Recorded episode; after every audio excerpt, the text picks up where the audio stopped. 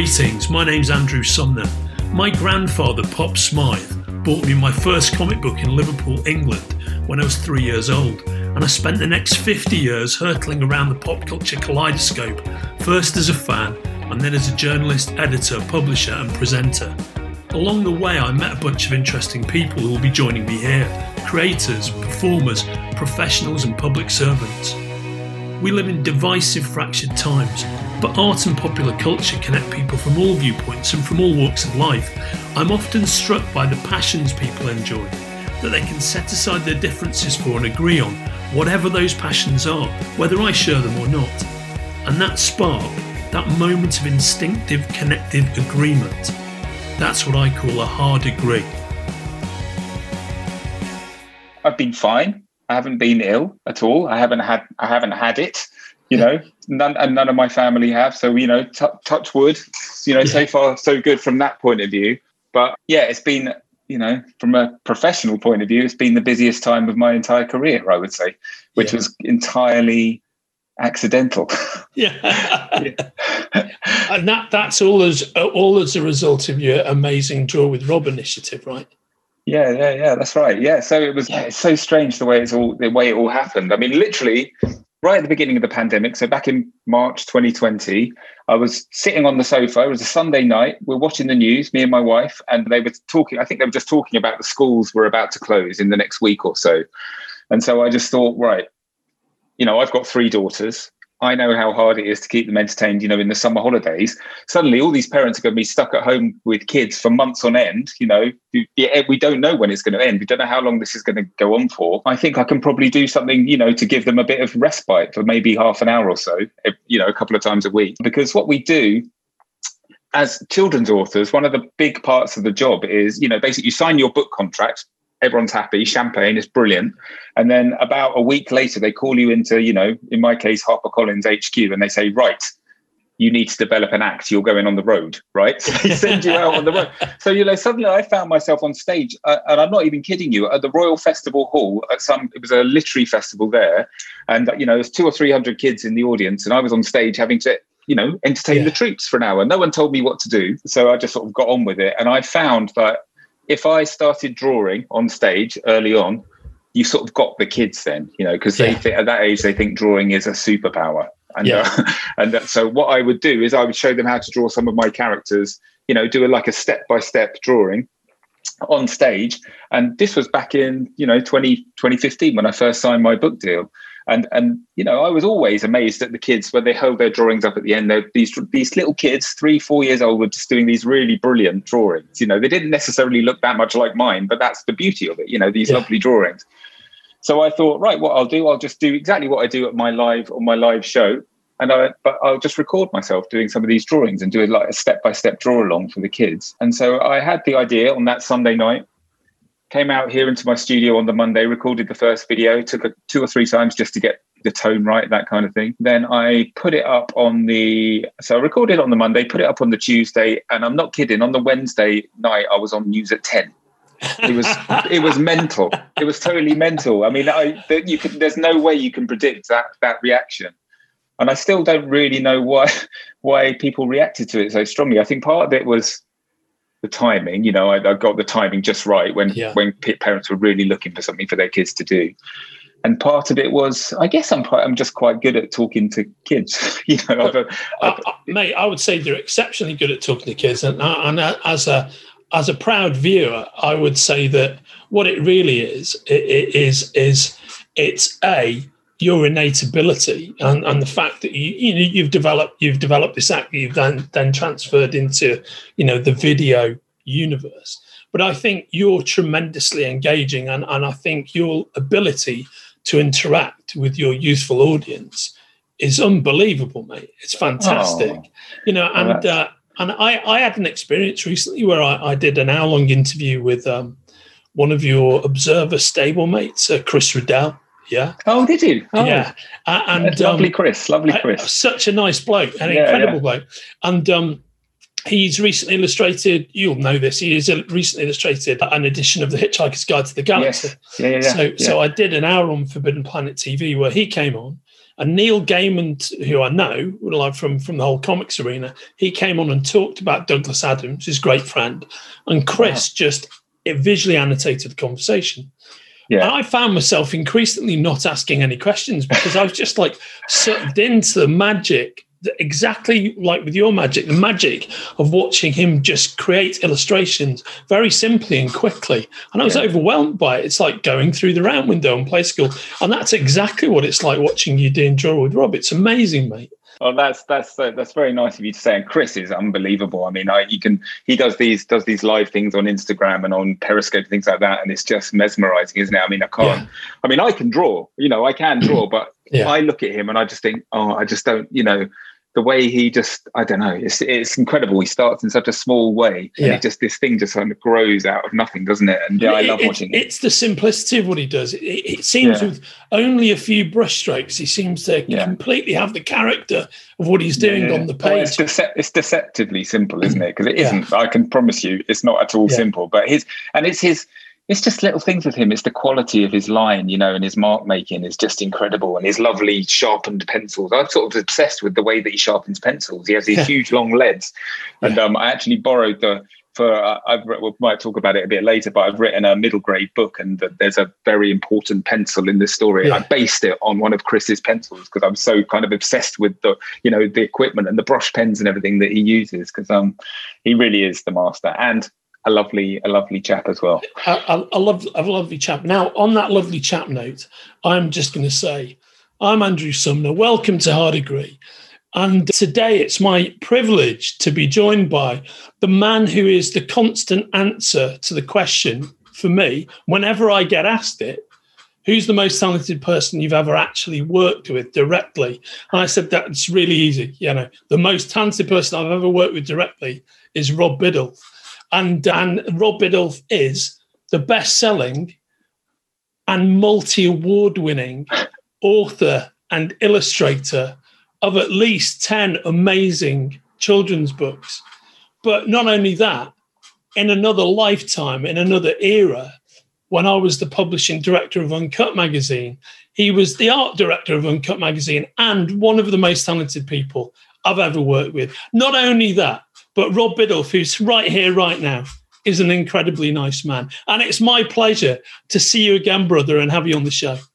Oh, mate. I don't know what to say after all that. That's unbelievable. What an intro! I, I you know, I feel like uh, you know I've got a lot to live up to. well, that's so nice of you to say, and I have to say, you know, what those years we did a we did a special i really remember that special project we did together the uncut dvd do you remember oh man i love that book uh, i love that and book. that was that was one of my not the best times that i've had in, in in magazines and it was lovely you were you know a rare thing in the publishing world a publisher is actually a really nice guy and really genuine because i'm telling you in my experience in magazines, they they were few and far between. So uh, you know, right back at you. Well, you're very kind, mate, and also that was also my experience in magazines as well. it's, it's, a fact. When I look back yeah. upon my really rather long magazine career, the, the thing that typifies it is I always got on, as you know, I always got on really well with my teams. I always got on really well with my editorial team, but with with the advertising circulation guys as well. I loved the people I worked with. I had a lot of issues with my actual peer group and the people I reported to, with one or two exceptions. But by and large, you know, I, you know, I, I not to dwell on this too much because, like yourself, I'm an extreme positivist. But man, I had some, I had some uh, people-based experiences that when I tell people some of the things that I encountered and happened to me, they think I'm exaggerating. Go, no, no, that's what these people are like, mate. It's fucking oh, unbelievable. Well, you know, one day we'll have to go out for a beer and you'll have to fill me in because, yeah, I'd like to hear some of those stories. And I've got a few that I can share with you too. Yeah, no, I'm sure you have, mate. And to take you back in that time machine, can we spend just five minutes before we get into the fabric of this amazing career you've forged as, as a, a creator of, of children's books and this unbelievable ride you've had over the last 10 years? Can you get a? Can you just talk a bit as to how you got to that point and how it was we came to find ourselves working together at IPC?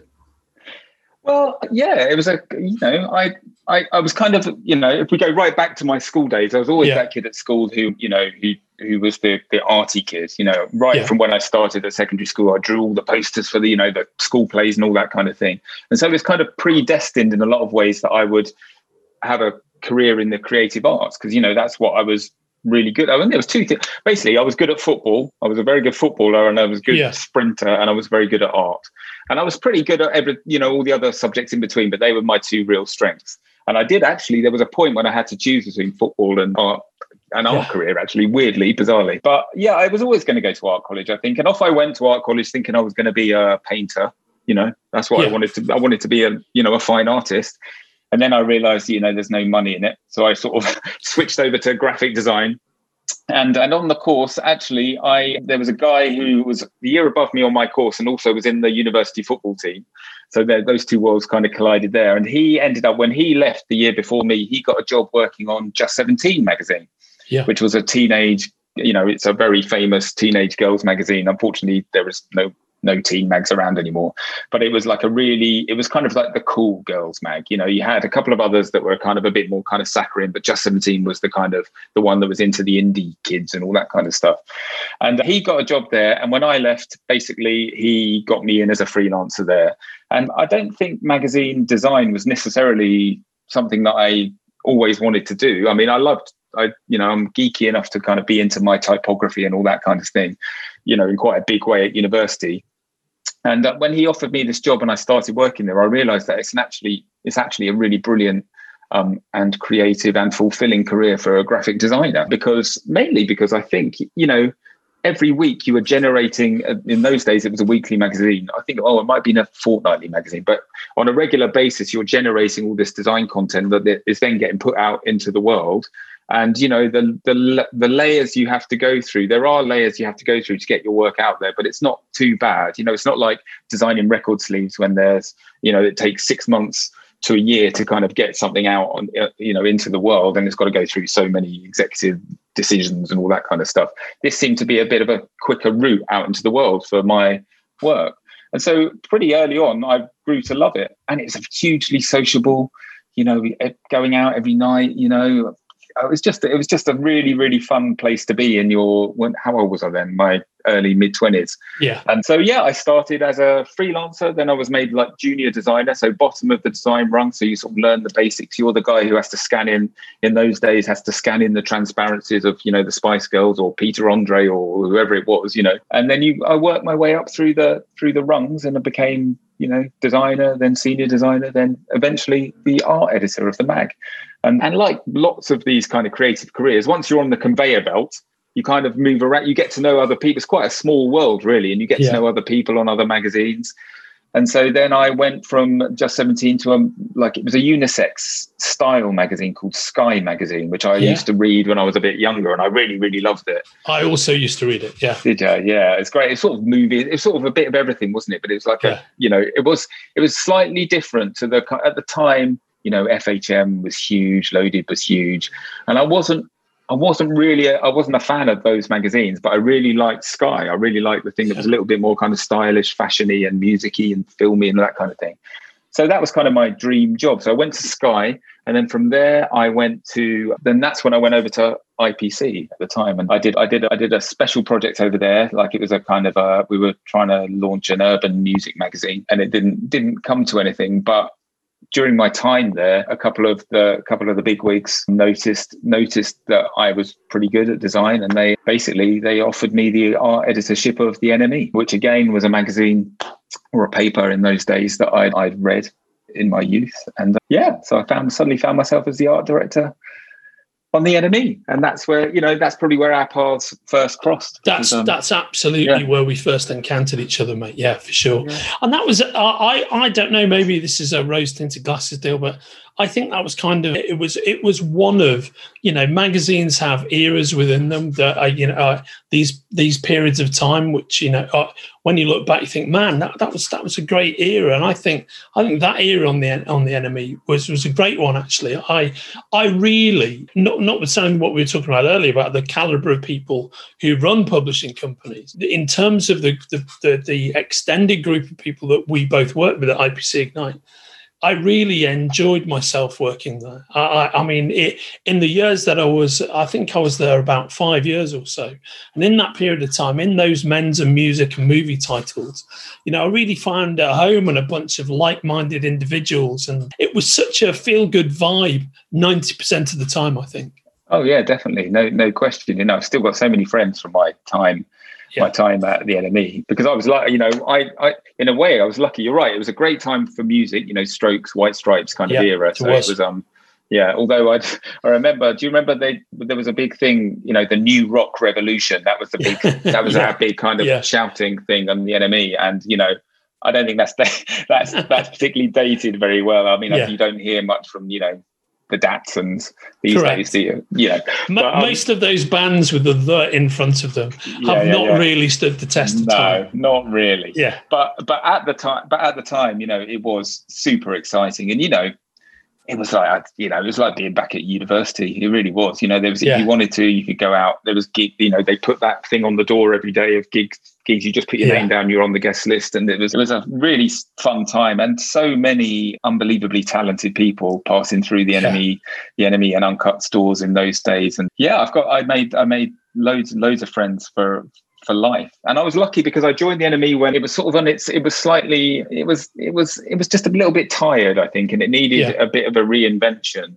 And and I was able in my first year, it might have even been sooner than that. In the first six months or so, I was able to do like a top to tail redesign, and I was given pretty much I was given carte blanche to kind of do what I thought was right, and and it made and it made a big you know made a big impact and a big difference, and I, you know we won a few awards and that kind of thing, yeah. and it kind of really yeah really really it was a really fun it was a really creatively um satisfying place to be at the time yeah. And so what they did, this will definitely be where we started working together because they made me the group art director of the music titles. Yeah. And I think in nominally the men's titles as well, although I didn't really have much to do with with loaded or nuts or anything like that. But but yeah, and that's when we started doing projects and yeah. all that kind of stuff, which is which was I mean, fun. I mean, Uncut was a was a was a, I, I'd I'd written for the for the NME quite a lot in the in the nineties, but not actually about music. Classic, you know, if you recall, I was always a massive movie fan. Yeah, yeah, yeah. And I used to write for the NME about films,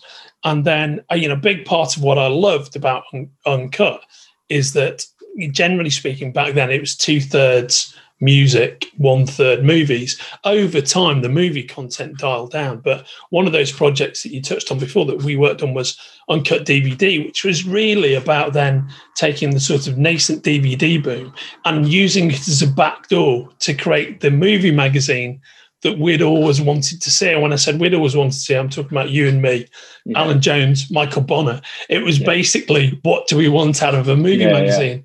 And it was a, it was a relatively short-lived title, published three issues. But man, that first issue that we put out is probably my favorite thing I ever did when I was at IPC with that great cover of uh, Clint Eastwood, Clint the Eastwood, great, great shot from Magnum Force where he's That's like, oh, man, so good. So good. Oh well, it was sort of, for a designer. It's a dream project. I mean, there's so yeah. many amazing. There's so much amazing photography around around those classic films. It was, you know, as well as um, brilliant film stills to be working with. But I remember we did a feature on the uh, like was, there was like loads of backstage pictures from the Miss the Misfits. Was That's it? exactly right. Was it the yeah. Misfits? Yeah, it was the and Misfits. Just these pictures. I mean, you probably knew them. You're a much yeah. bigger film buff than I am. You knew these pictures, but I hadn't seen them before, and it was just, you know, and, and we would do, you know, we would have like 15 pages just full of these pictures with just little captions for which yeah. for a designer is just kind of your dream brief. So yeah, that was fun. That was really fun. I mean, it's a real shame it didn't last for for longer, but you know, Oh, yeah, it, it, was brilliant. It was brilliant while it lasted. That first issue also had a.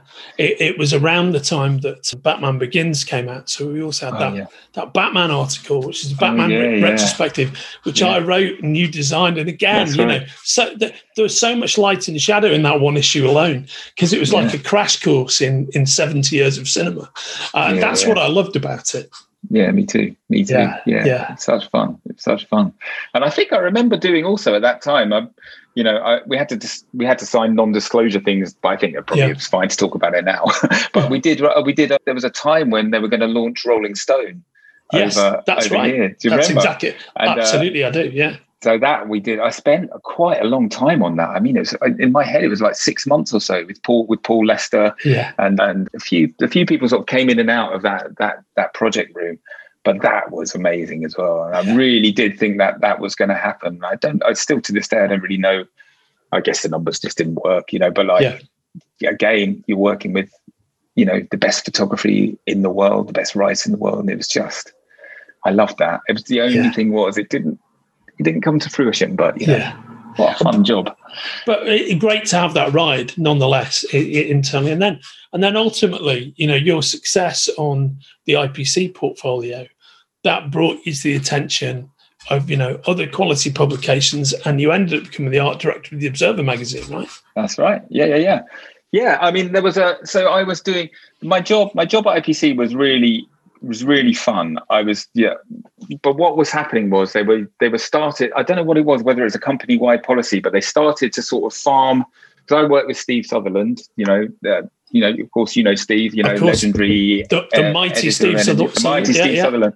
So me and Steve would sit in this little office, and they would sort of people from all over the company would come to us and say, right, can you have a look at I don't know, Angling Angling Times or yeah. Now magazine or whatever yeah. it was, and you would sort of go in for a month or so and sort of try and suggest, you know, the teams maybe had been there for a long time and they just needed yeah. a bit of a freshen up. So you go and work with their teams, and and it was it was it was it was nice in some ways, and it was good to kind of you know think about a totally different subject matter to anything that I'd ever worked on before. And from a design point of view, I think I probably learned quite a lot, but it wasn't really satisfying me creatively.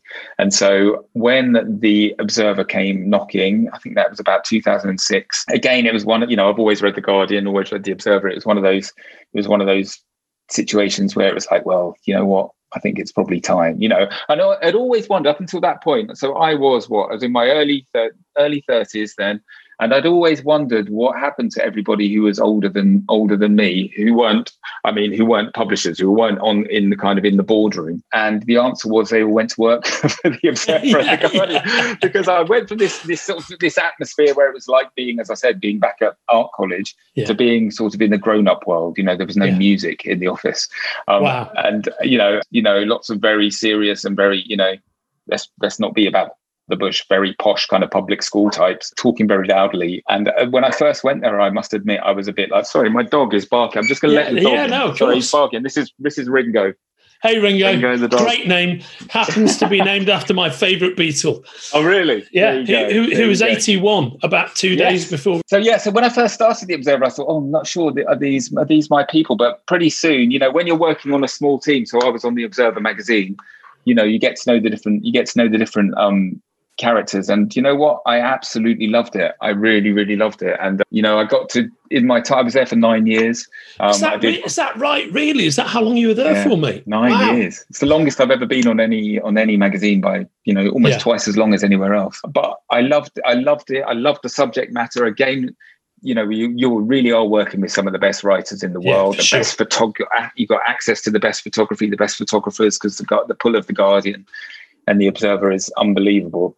And again, I had, you know, they gave me carte blanche to redesign the mag two or three times in my tenure there, and, and I and I and I really really loved it. And again, I've, yeah. you know, I, they were my people, you know, and I've got so many friends for life from that place that um, yeah. I'm really, really thankful for. How wonderful, mate! Yeah. I, you know, it, it's interesting, isn't it, the passage of time? Because we were we were talking off camera about how long it's actually been since you and I have had a chat, and and what happens is as your life stamps on the accelerator, what you think has been two or three years, it actually turns around. It's a decade and what have you. Yeah. I, yeah. I, I, was hanging with my dad this weekend, who's, who's 89, and, and he was he was talking about stuff, blah, blah, blah. And he goes, Well, I guess it was five years ago. No, Dad, that was 35 years ago. oh, wow. yeah. And, and, it happens, you know. And so it, yeah. it, I had no idea that you'd been there that long, mate. Yeah. Well, time's totally elastic, isn't it? Especially with, you know, with, fa- you know, because we're Facebook friends. So, you know, I yeah. sort of feel like, you know, I know I've got a handle on what's been going on sort yeah, of right a little on. bit in your life yeah. because, and that's the way it is with so many people. So, you know, when you bump into them and say, well, we haven't seen each other for 10, 15 years, you're like, well, no, that's not true. I saw you at your daughter's, you know, birthday party yeah, you know, right. on Facebook. It's a, it's a funny thing.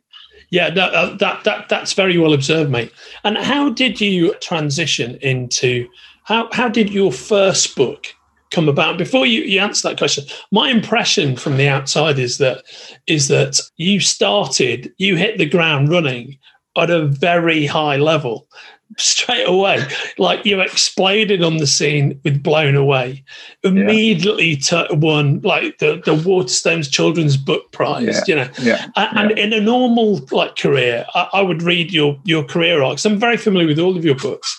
And I, I have to say, often deploy them as presents to my army of younger oh, relatives. oh yeah. Yeah. And they're always very well received, you know. Oh. And uh, and but and so I think I've bought every single book you've ever written, mate. Oh, mate, and if thanks. I haven't bought them for myself, I've bought them for people to whom I'm yeah, related.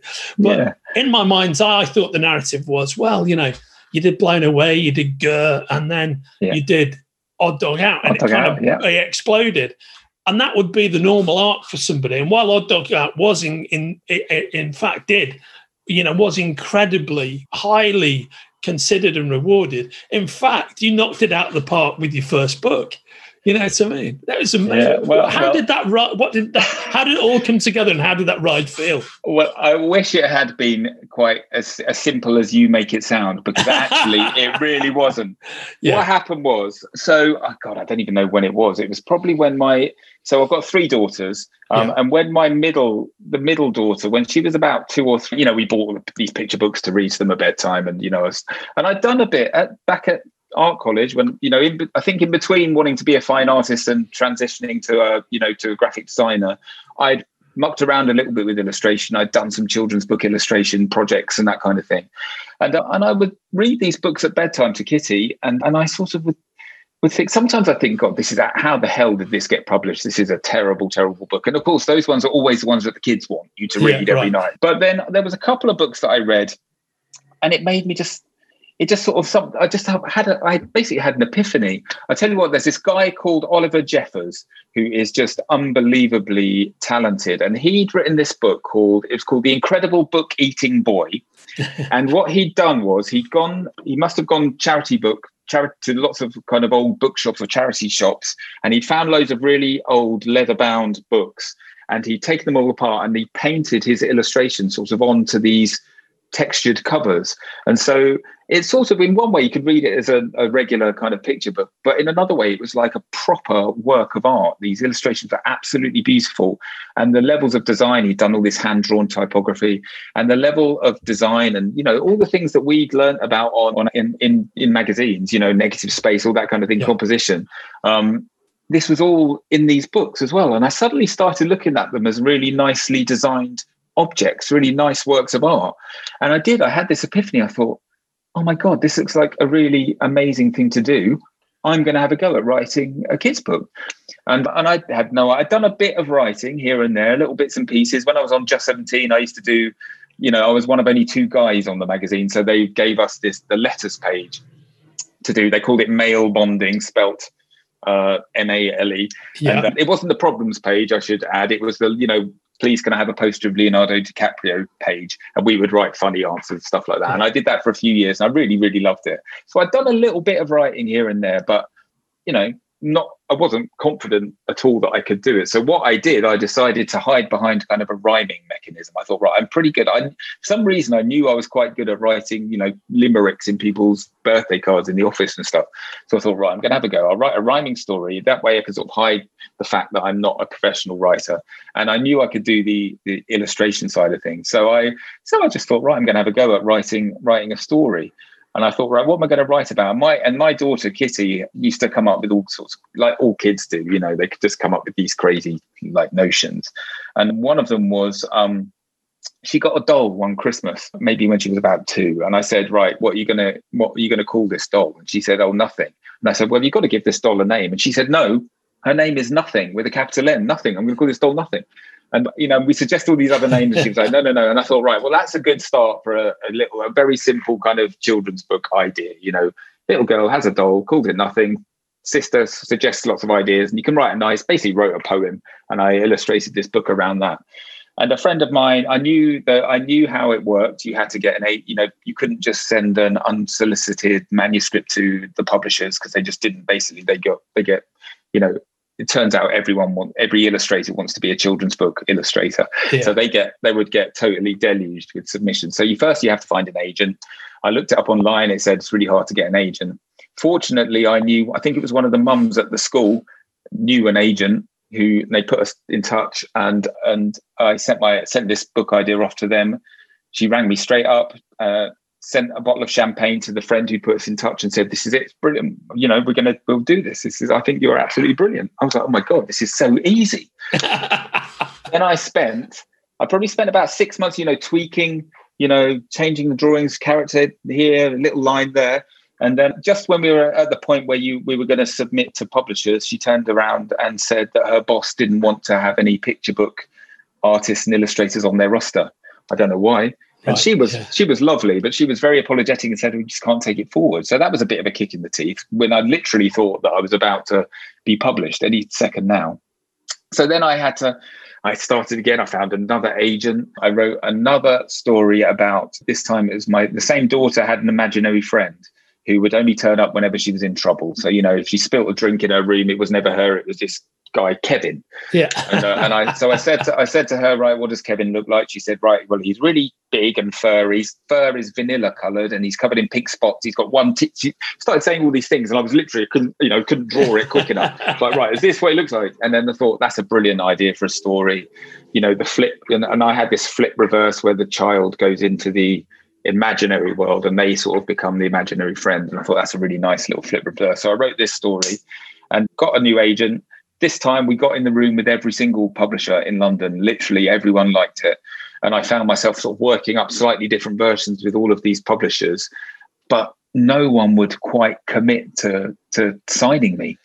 And it was so frustrating. And this went on for about two years, you know, literally working up different versions. And I couldn't get this book over the line. And honestly, it was quite, it was really quite dispiriting to get, you know, in a way, I'd rather I just didn't get anywhere yeah, than actually right. getting so close. And, and in the end, it was I just couldn't take because I was literally I was just you know you find yourself just watching your email refresh, refresh, refresh, refresh, and it was actually I don't think it was particularly great for my mental health. So I decided to step away from it, and I took six months off and just concentrated because all of this time I was working on the Observer. So this was all stuff I was just doing in the evenings and at weekends, and I thought right, forget about it totally. I'll come back in a month or two and start again.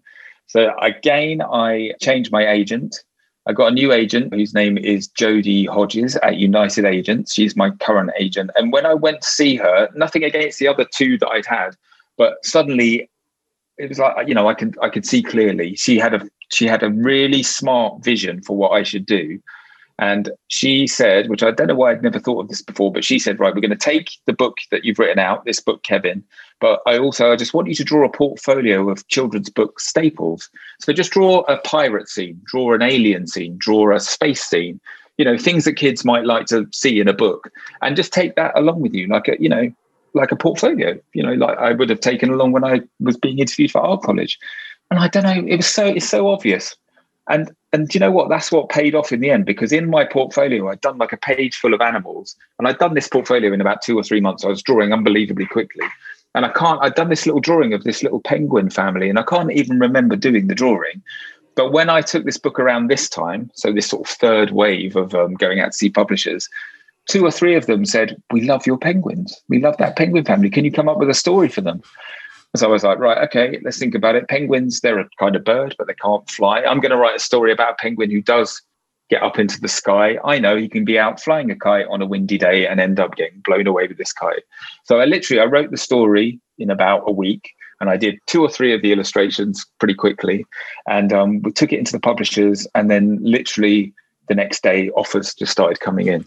You know, and it was just it's just one of those things. There's so much luck involved. There really is. You know, the right the right character or the right story idea has to land on the right person's desk at the right time then you need to be able to deliver you know a good a good book. And that's exactly what i think happened. And so yeah from it but it, but all in all i would say it was four at least four years maybe even five of not quite getting there. Yeah.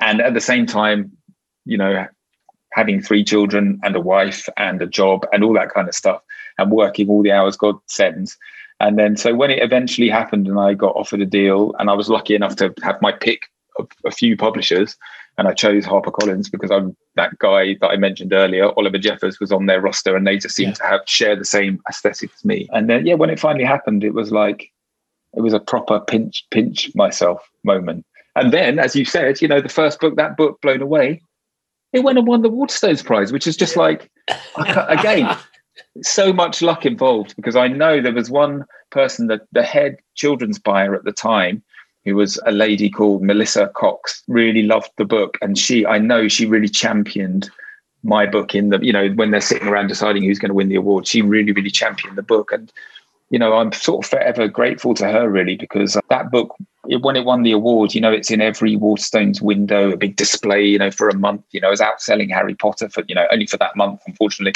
But, you know, it gave me this, gave my career this huge boost. And suddenly everyone in in the kid lit world kind of knew knew my name and knew my books and so i was incredibly uh, fortunate to be in that position because believe me you know i know loads of really really talented kids book writers and illustrators and they don't that hasn't happened to them and you know they are literally going from book book to book you know book deal to book yeah. deal whereas i'm sitting in this situation where i've got you know i've got a certain amount of security because i've got um, you know multi-book yeah. deals and all that kind of stuff. But yeah, so there was a lot of luck involved, but it was a lot of perseverance and kind of and hard work to get yeah. there as well. It's the it's the classic um, five years to become an overnight success thing, right? Yeah. You know, yeah, exactly that, exactly that. Yeah, yeah, yeah. But it's a nice world to be in. It's in lots of ways. It's it's very similar to magazine the magazine world. But I would say overall, you know, every, you know, people are about sort of twenty percent nicer and smilier. Yeah. You know, not you know, not you know, you obviously uh, a present company uh, accepted, obviously, but yeah, it's a of it's a very man. nice it's a very nice world. You know, there's lots of similar. You know, you have your art your art people and your production people and your editors and stuff. So, you know, it feels it felt immediately it felt very kind of familiar and and you know cozy in a way and so yeah it was a, it was a nice it's you know and then then then the segue from magazines doing magazines to becoming a full time kids author. That took, I, I, was still at the Observer for the first three books, those ones you yeah. mentioned, Blown Away, Gurr, and Odd Dog Out. I was still working full time. And it was only uh, after Odd Dog Out, which I think the Odd Dog Out, the, the, the, clincher with Odd Dog Out was it was read by Tom Hardy on, yes. um, on the bedtime I, and story. I was, I was going to exa- I was going to ask you about this because you, you, you, all three of those first books got on the CBeebies bedtime yeah. story. There's yeah. Mark Bonner, wasn't there? Chris Kamara, yeah, yeah. Chris uh, Kamara, uh, amazing. Yeah, but but having getting Tom, Hardy, it must have been. I watched Tom Hardy read your book with a great sense of with a great sense of non patronising pride. Just thought that's amazing. But I, I, was, I thought at the time what it must be like to be Rob, to be sitting there watching him do this. It must have been a complete mind blow. Surreal, totally yeah. and utterly surreal. Because that actually, it was my third book, but that was the first one to to be on CBeebies. Yeah. And so we got the call through my I think it's through the publisher, and I sort of got the email saying, "Oh, yeah, they, CBeebies want your book on the on the bedtime story." And you know, for for a picture book author like me, that's kind of the holy grail. You want yeah. to get on the BBC CBeebies bedtime story. And I was like, well, who's going to read it? And she said, right, are you sitting down? And I was like, go on. She said Tom Hardy. I was like, are you kidding me? Bane, Bane is going to read my story. And um, and she's like, yeah. And, and so he's then, a big he's a big dog lover, isn't he, Tom Hardy? A huge dog lover. So yeah, he was obviously, yeah. and he's done a few, and there's a, quite a few dog dog stories in the in the ones yeah. that he's picked. But yeah, my wife was like, right, I'm coming to the filming with you. I'm coming to the filming. um, but unfortunately, neither of us got to go to the filming. I think he had a pretty much a closed a closed set when he did them, which yeah. is fair enough. But I did think he when I when I saw it, they sent me it a week or so before it was broadcast, and I have to say he read it so beautifully. I mean, they you know not not all of them do. Not all of the celebrity yeah, readers right. are, are particularly they're not really tuned into it, but he just read it so beautifully. And yeah, and it was quite strange being sort of because what what what what I would what would happen is a lot of the big Tom Hardy fans on social media would sort of tag me in on the yeah. posts at the beginning. And so you'd sort of have this ringside view of kind of what he must a little tiny taste of what he yeah. must go kind of go through what every single day of his life. Because these these women are full on. I mean, they don't they Yeah, do they not really- hold back. It was unbelievable. It's was Yeah. quite you know, it was quite eye opening. But um, yeah, what a what an amazing that was a it was an amazing experience. And the you know, and since then, you know, Tom Hardy is the one. You know, whenever anyone mentions the CBeebies bedtime story celebrity thing, it's always Tom who gets the first mention, isn't it? So I do feel Yeah. very I feel very honoured that I was one of you know I was one of my book was one of the first ones that he read. He said my name. He said Yeah. my name. It's so bizarre. it is. Yeah, I mean, you literally it is that that does happen. You're like, what? You know, crazy, crazy. No, I, I, I that, that that's I, I really thought that had to be been your response because when I saw him say your name, I was like, I know him. I know him. I know. I know. That's my mate. Whoa! It's Yeah, yeah. just it's just unbelievable. Yeah, so yeah, yeah. I, I, I and I agree with you. I think he did he did a great great job of it. He really I, I think he really accessed the beauty the beauty of the book. And and you now you've got 10 books under your belt. Your most recent one to be published, I think, was Dog Gone. Is that right? dog gone. Yeah, dog gone. Yeah, another dog one. I've done. You know, I've written quite a few dog-based stories, but dog gone was like we could. We I think where's Ringo? He's behind me now. But yeah, we just. I Ringo's only two years old, so he was kind of. You know, I was just new to the world of dog walking and you know all that kind of stuff. And our lives were very much you know our kids are slightly older now so we've basically done that classic thing of getting a getting a puppy you know to re- you know so we have somebody who actually wants to be around us. Yes. and uh, uh, yeah, so I was new to the world of dog walking, and I just thought it, you know, and it, it was pretty clear from quite early on that it's not it's not the humans that are in charge; it's the dogs. You know, yes. you know, basically whatever he wants, he kind of gets. You know, we even you know we clear, you know, we pick up his poo after, you know, it's crazy, it's crazy, you know. And uh, so I thought that's that's a night, you know, this is the thing with kids' books, picture books. You just need a little kind of kernel, a little gem of an idea and you can i you know it's quite nice to be able to extrapolate a little you know story arc out of it and so i thought right we have we'll have a dog who loses his human on a dog walk and that can be that can be the story and um yeah and then you'd like you you try and kind of you know subtly weave in a little kind of um not a moral i don't like the word moral but a little kind of message for the kids to kind of take home from the story. And yeah that's that's what we did. And it was it was really fun to draw. You know i i included loads of my friends in. There's a there's a big scene at the end with loads and loads of dogs and dog walkers in it. And i've got lots of my parents are in there my brothers in there you know loads of our friends and lots of the dogs we meet on the walk. So it's always fun it's fun to do that. But yeah yeah, Yeah. So it's, Mate, it's wonderful. And I know that recently you've been working on uh, is is it the advent is it the adventures of parsley you've been working on? yeah Or is it, or is it the yeah. herbs itself? Or it, it- it's it's it's it is that but they've called it i guess Yeah. because what they've done i think is take the original book so parsley the lion for those that don't know was um, a michael bond creation of Yeah. you know paddington fame and uh, i think there was a tv series it slightly predates me actually i think it came it was like maybe the end of the 60s yeah, it, it's to, it's totally 70s. yeah, it's totally my era. It's it was one of those five minute stop motion animation type series done very much like they they made very much like they made Paddington, maybe Yeah. from a just slightly earlier era. The herbs, the herbs and the, The herb herbs. garden. There's there's there's parsley and the lion. There's dill the dog. There's belladonna That's the witch, and Yeah. uh, and. Uh, and that it's a thing that I watched constantly when I was about six years old. I mean, it's right there in my Yeah, cerebral yeah. cortex, mate. I was Yeah. blown away when I saw you were doing it. It's like, man, Yeah. I can remember all the songs and everything. You know, Oh, to really? me. Yeah, lots Oh, of people yeah. are saying. See, that's the thing. I can't. I can't remember the songs. I do. I remember there being a TV show called Parsley the Lion, but it just for whatever reason, I didn't. I just don't. Um, I didn't know any of the songs. I didn't really know the characters apart from Parsley and Dill. They were the only two Yeah. that I remembered. But yeah, it was. I mean, again, what an honor to be asked to to illustrate illustrate the book. I did get to meet Michael once about a year before he passed away. One of the you know the HarperCollins summer parties because obviously we shared the publisher, and he was just the nicest chap. He was very you know all these guys all these guys who are you know the kind of the, the you know the uh, classic picture book authors that I've met. So I've met him and I met Judith Kerr, who wrote The Tiger Who Came to Tea. And they're just so um, generous with their time and they're so, um, you know, they knew my books again. They, uh, this, this thing where you just can't quite believe that these people have read your books. Yeah. And he was just such a nice chap. So when they asked me to do it, which was about a year or so after he died, you know, of course, I'm going to say yes. So it was a total honor. But I was, and I think actually the fact that I didn't really know the TV series too well actually worked in my favor because, you know, we've re you know there were certain things in the book that had to be tweaked um, for a modern audience. Let's yeah, say. I And, uh, understand. yeah, yeah, yeah, yeah. And and and so I was a bit, I was slightly worried because I obviously redesigned all the characters from the way that they looked in the TV show, and I was slightly worried that certain kind of diehard fans would take against it. But actually, it's been pretty, as far as I know, it's been really well received, and it's a really lovely object. You know, they've done amazing work with the production values. You know, lovely kind of wibbling bound hardback with you know lovely foils and all sorts of things like that. Full color illustrations throughout. So there's a lot of there's a lot of Rob in that book. I put a lot Yeah. of work into it, and yeah, I'm really proud of it.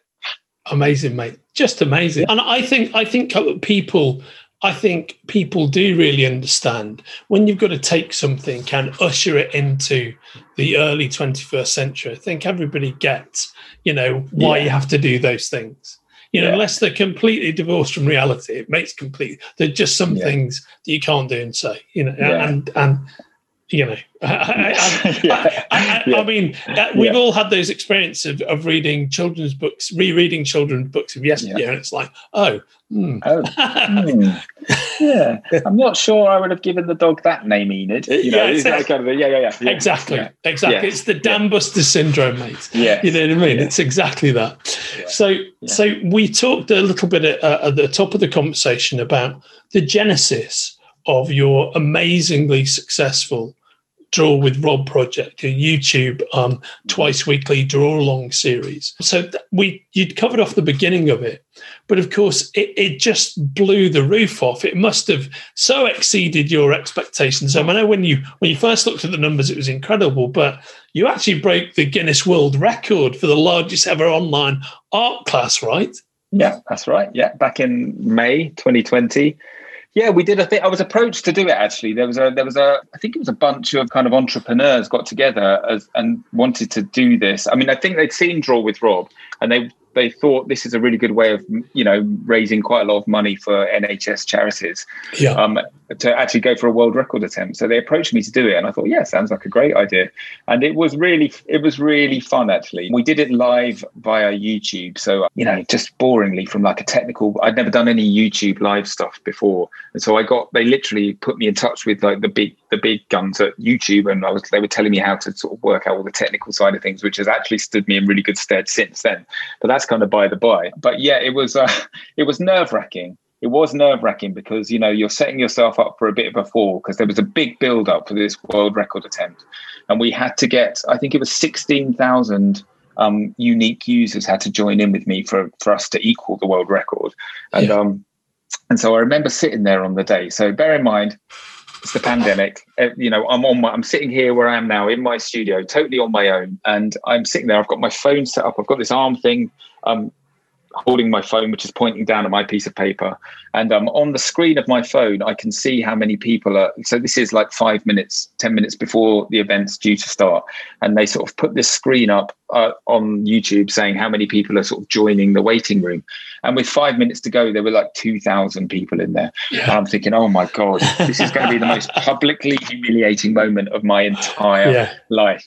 And then, of course, you know, people are told it starts at, you know, 11 o'clock. They turn up at one minute to 11, don't they? And sure Yeah. enough, the numbers just went, they just started going up just like one minute before. And I watched them like ticking up. And then sort of the opposite thing happened because it went way past 16,000. It went to like 60,000. Uh, no, Yeah. what was it? 40, 40, 45,000, was it? 45 and a half. Yeah. Yeah. that's right.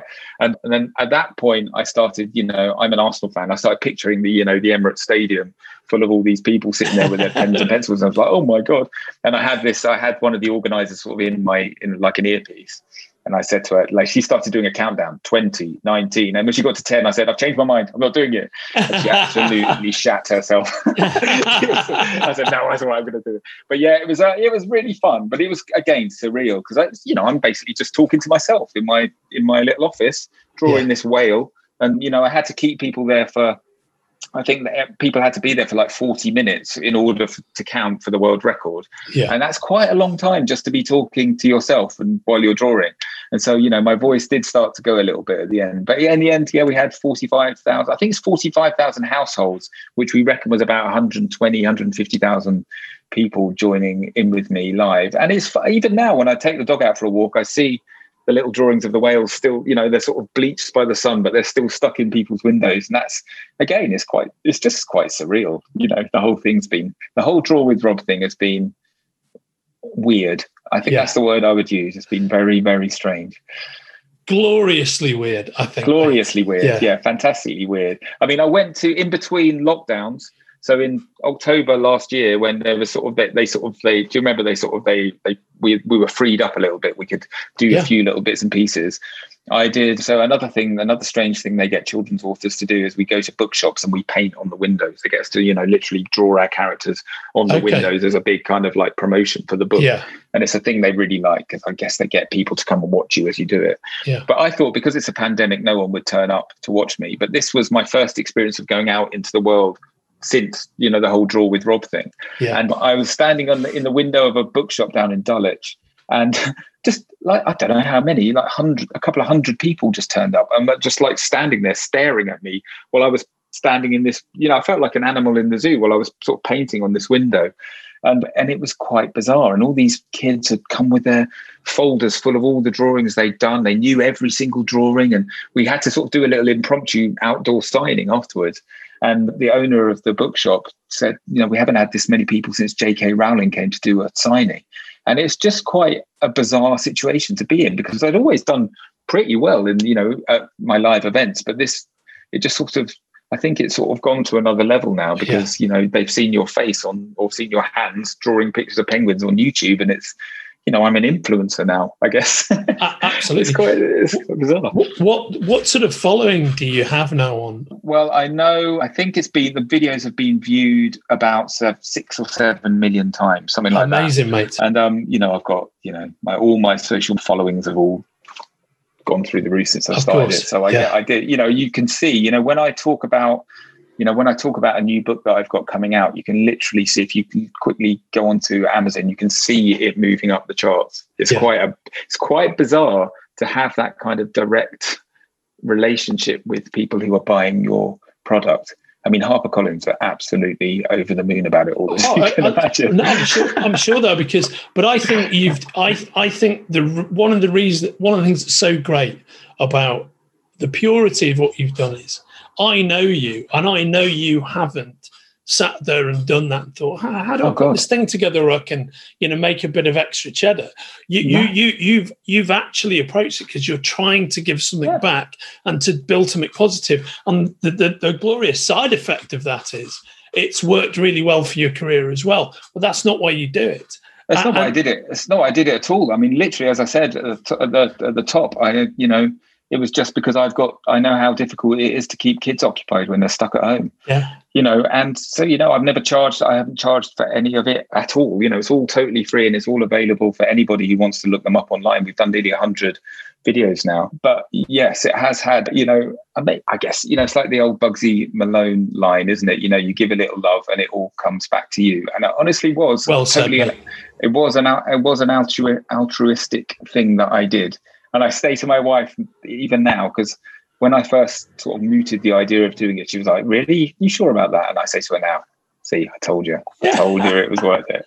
But yeah, it really has. I mean, you know, it's it's been another one of those sort of lucky moments in my life that sort of led to the next phase, I guess. So, yeah. uh, well, I think I, I, I, do you remember this, mate? Something you and I used to talk about a lot back in the old uh, in the young cut DVD planning room and whatnot mm-hmm. was the whole concept of uh, because they'd made a film about it at one point. It was the whole. I think that might be how this conversation began. Began. It's the whole concept of paying it forward, uh, and actually the benefits that kind of positivity and trying to do something for no reason other than it's a pleasant thing to do that the actual value of that uh, and and what an important thing that is. And and it sounds like a very reductive simplistic conversation but we you and i talked about this a lot. It, it's actually about life is about how you conduct yourself and what you try and do for other people. And that's yeah. what you need to without trying to sound like some phony Al, albert schweitzer knockoff you know that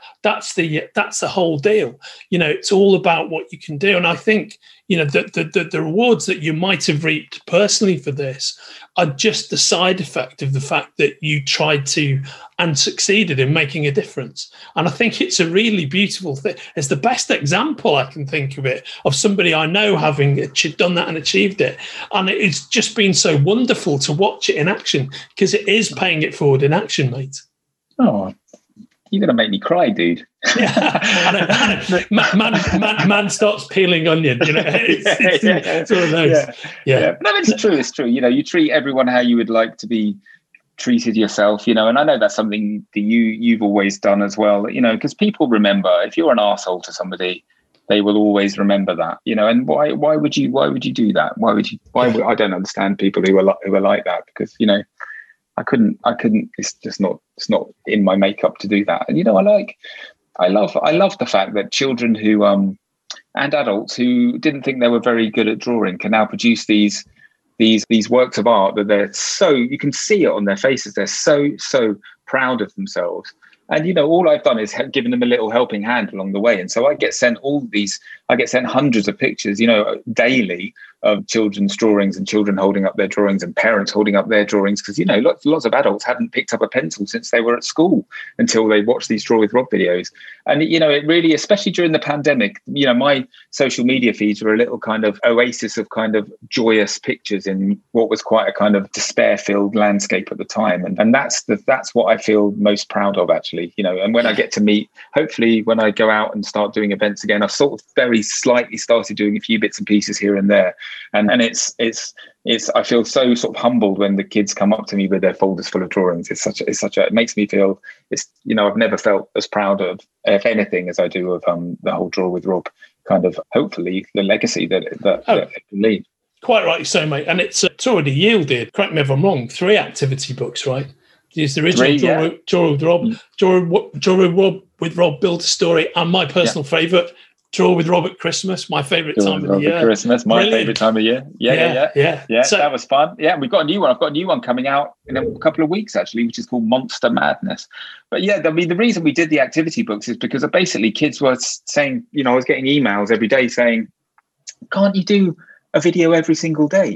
And I was like, well no you know it takes a long time it's not so much because i record them all in one take so it only yeah. takes you know half an hour to do each one but it's the you know you edit them and you then have to post them out on social media it's taking up a lot of time and i was like well i've got to write i've got my book contract hasn't stopped because of this i'm doing yeah. this at the weekend so so we decided to make some activity books so that there was you know if you wanted to do one every day you could pick up the activity book and do another bit of drawing yeah. and they have been they have been again phenomenally successful. HarperCollins were geniuses because they made every so every page in these books are perforated so the kids can draw their pictures, rip them out, stick them up on the fridge, and um, right. and that's the genius of it. I think so. It's very much it's a bit like magazines. You know, I think teaching in magazines is that you always think about the products you're creating from the consumer's point of view. So it has to be useful from the consumer, whether that's the way that you phrase a cover line or a stand first or whatever. You're thinking about how somebody who hasn't read this feature before will respond to it. And I think uh, that's the that's the biggest thing from the magazine world that I've taken in taken into the children's book world. And, and it makes a huge difference because I don't think everyone kind of thinks like that. So doing something like thinking about the pages being perforated so the kids can draw on them is thinking about how a consumer will want to use that product. And the Draw with Rob video, you know, lots of other authors did videos too, which were brilliant. But there was quite a lot of, you know, camera on the author's face and them talking a lot about it. Whereas I didn't do that. I just put the camera straight on the bit of paper yeah. and my hands and got straight into the drawing because that's how that's what the kids are there for. They're not there for you to rabbit yeah. on about yourself. So uh, yeah, I think that's that's I think that's that's something that's come from my magazine schooling with the likes of you. Yeah. Oh, mate, you're, you're far too kind. I'm not even sure that's actually true, but it's very nice of you to say it. it mate, I've, I've, got a question about your your look. Yeah. So oh, yeah.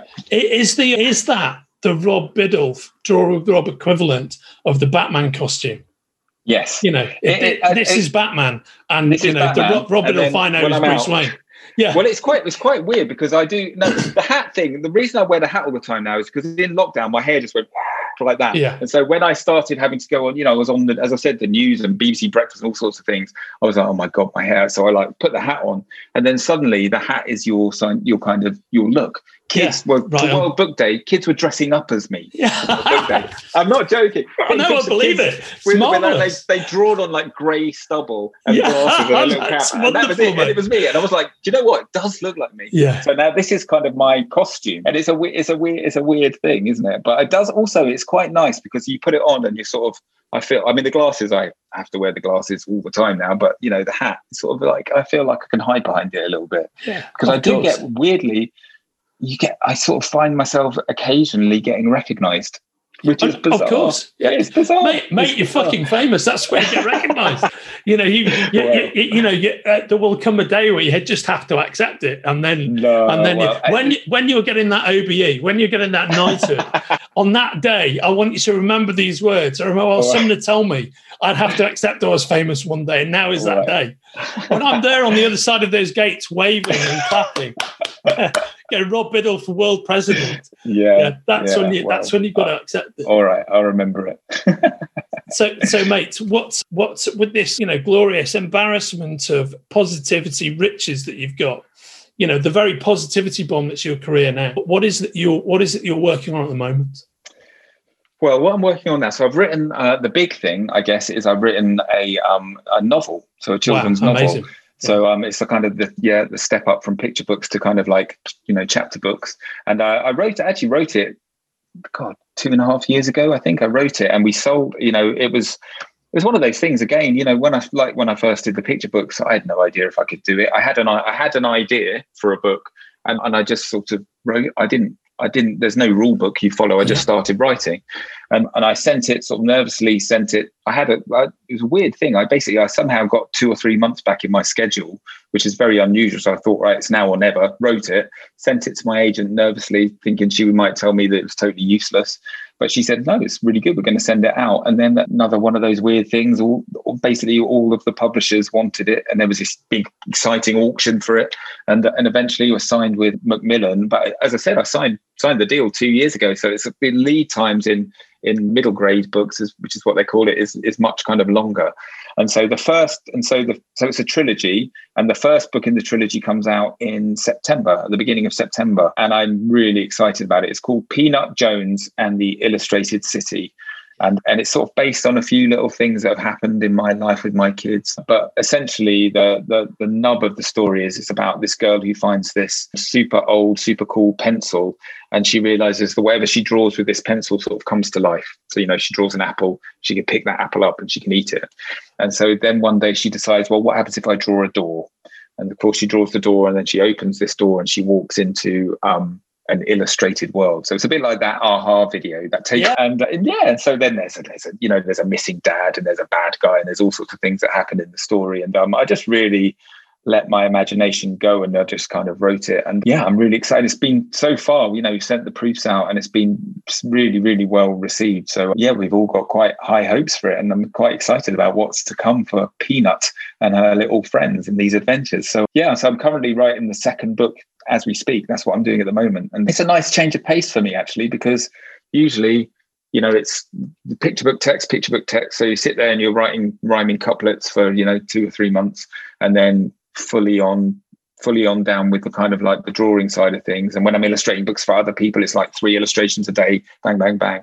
But now slight change of pace because I'm, you know, you know, what, 500 words a day, 1,000 words a day, you know, out in the garden on the laptop. So it's quite nice. Yeah. I'm enjoying this period. But um, yeah, so that's the big, I guess that's the biggest thing that's happening. And then I've got, you know, my usual schedule because, you know, I've got a chart up on my wall here in the studio, and it, I've sort of got my time blocked out until the end of 2024, believe it or not. So I know I, sort of I what totally I'm doing. believe it. so yeah, I've got a picture. I've got another picture book coming out in at the beginning of October got another, as I said, Draw with Rob book coming out in a couple of weeks' time, and a few other bits and pieces here and there. And of course, then in the autumn, the live the live circuit is kind of kicking off again. So I'm doing all yeah. the festivals. I'm doing Cheltenham and Bath and God, I can't remember. Am I doing Henley? And I don't know. I've got a full tour. I'm doing a bit of a northern bookshop tour at some point to get Love myself it. up north. Yeah. And uh, yes, yeah, so I've got loads of stuff, loads of stuff going on. So it's all, you know, it's exciting times. Exciting oh, mate, it, it's wonderful. I can't wait. And Peanut Jones is going to be a trilogy, right? It's, it's going to be a trilogy. On, ongoing adventures for her. Ongoing adventures. Well, it's I've kind of mapped out the three books, you know, you know, we've got you know you've got your New Hope, you've got Empire Strikes Back, and you've got the Return of the Jedi, Brilliant. and so and so yeah, it's exciting. It's exciting, and there's a few things happening around it that I'm not really allowed to talk about, but I've sort of might have mentioned to you, and so yeah, you know how exciting, you know yeah. how exciting it is. Yeah, one one hundred percent, and I can just see where this is going to go for you, and I, I couldn't be more excited. And, and Rob, before we say farewell to each other for this episode of Hard Agree can you just talk me through one of your favorite, one of my favorite side projects of yours is was your post-it notes. Can you oh, just oh, yeah. talk a bit about that? I absolutely love that. Yeah, that was that was was it fun? Yeah, I think it was fun. So what it was, it must have been a millstone around your neck at one point. Yeah, it was a bit. It was a bit. so what happened was, youngest daughter Poppy. Yeah. She started. She was starting at primary school, and what they do where we live, at least, is they they start you off and you do a week of just going in for the morning. So you go in from like half nine till 11, then you come home for the rest of the day and you'd have your lunch at home and whatnot. Then the next week you stay in for lunch at school and you come home after lunch. It's a way of, you know, easing the kids into a full school day. Anyway, Poppy was really nervous about staying at school for lunch. So it was our childminder, Leanne, actually suggested, well, why don't you draw her a little picture on a post-it note and stick it in her lunchbox on that first day? So, you know, she gets a little message from dad and it might cheer her up, you know, while she stays at home, uh, while she stays at school and it has her lunch. So fine. I thought I drew a little picture. I can't remember what it was actually. I think it was like a Mr. Man or something. Drew yeah. this picture, stuck it in her lunchbox. She got home and she said, Thanks, Daddy. What so what are you going to draw tomorrow? So like, oh, know. anyway, draw one tomorrow. And uh, in the end, I ended up drawing a picture on a post-it note for every single day that she was at primary school. So we reckon it was over 2,000 post-it notes that yeah. I did. And um, what happened was, of course, the first few are really you know, literally drawing them on the road, on, you know, walk on the way to school, you know, drawing little Mr. Men or little terrible little drawings. But what happened was more and more people started seeing them at the school, you know, the dinner yeah. ladies and the other the other kids and the parents and whatnot. And so I was like, oh God, I better up my game here a bit. So I started putting in a bit more effort. and that, that gradually kind of got more and more um, ridiculous throughout the years. And and then the other thing that happens is, you know, after you've done like maybe I don't know 400, say, you're like you start running out of things to draw. And so I started having to come up with kind of themes. So I would do like an A to Z, where I do like a week of characters yeah. beginning with A and B, and that would just help my thought processes, you know, work in terms of you know what I was going to draw but then he sort of start running out of themes. So I found myself at one point doing the great artists. So I, there was one that, you know, and, what, and of course what happens is you sort of forget, you forget to do it because yeah. I tried to do them the night before and then you sort of remember at half 11 after you just finished watching, you know, your episode of, you know, The Wire or whatever it is. And, um, and then I've, oh my God, I've got to go and draw the Mona Lisa on a post-it. and I'm not even joking. You can see them all. If you go to my website and look them up, you can see what I mean. I mean, I was producing these little three by three inch works of art for my daughter. And then you know, when as she's getting older, I would say to her, you know, so did you like your drawing today? And she was like, you know, what was it? What was it again? And she, you know, but but everyone else around it, all the you know the teachers and everything were like, oh my god, we love your post-it notes. But yeah, was, and then of course, you know, I started posting them every day on social media, and it was it went a bit viral. You know, he's on the people ABC started doing requests and why didn't you accept yeah. and all that kind of thing. Yeah. yeah, you. I remember. Yeah, you. There was a few. I remember you commented. I did one of Dick Tracy. I remember Correct. that. You comment. Yeah, you commented absolutely right. Yeah, yeah, yeah. yeah. I, I, um, there were a couple that I was really uh, that really drew me in. You know, and yeah, uh, I, I, couldn't help but comment upon. Yeah, Dick Tracy was one that really stuck in my mind because you really nailed it, mate. It was brilliant. Uh, yeah, I know. I was quite. I was getting pretty good at you know, and of course I'm copying other people's drawings. You know, you're sort of sure. looking at someone else's drawings. But yeah, it was. You know, I did the cover of the Killing Joke. You know that Joker. The, you did. That's image. right. Yeah. And uh, and you know that's a, that's a comic I really really love. So actually, you know, and I but I didn't read it until I was. I don't think I read it until I was you know a grown up. So when you're a grown up, it's harder because when I was a kid, I used to just copy my favorite comic characters all the time. But I got to do it. I got to do it on a post-it note. I got to draw that picture on a post-it note. So it was, you know, it was super fun. But we did stop. We stopped last year when she went to secondary school because because it was just. I mean, it was it was a crazy amount of work. But actually, that post-it note thing was the start of the Peanut Jones story. That you know, I took that mechanism and I and that was sort of the whole start, the whole idea for the Peanut Jones story. So you know, it has got it's going to have a bit of a second life when that book finally comes out. So you know, people who maybe missed it the first time around might be able to kind of revisit, might be able to revisit it when they read the Peanut Jones book. So yeah, it's cool.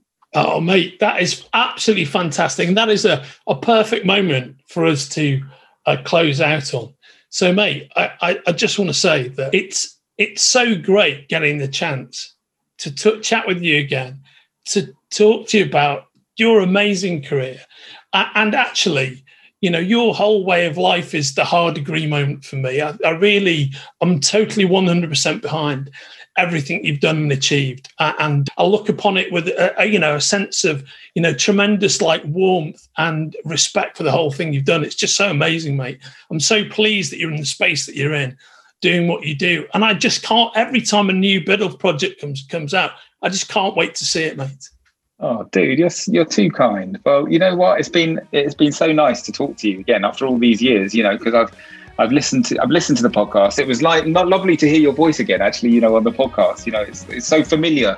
It's all kind of so familiar to me. And I, as I said, I've been keeping up with what you've been up to on um, Facebook, but it's nice to actually be able to have a little face-to-face interaction with you because it's been far too long, and we need to go out for that pint soon.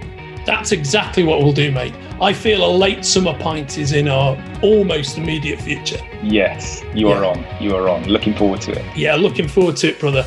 Rob, you take care of yourself. Have a wonderful evening. And thanks so much. I'll see you soon, mate. See you, dude. Nice, nice to see you. You've been listening to Hard Agree. This episode was edited by John Horsley and Kenrick Regan, and our theme music, Golden, was written and performed for this show by Liverpool's finest band, Denio. Hard Agree is a production of the Spoilerverse and myself, Andrew Sumner.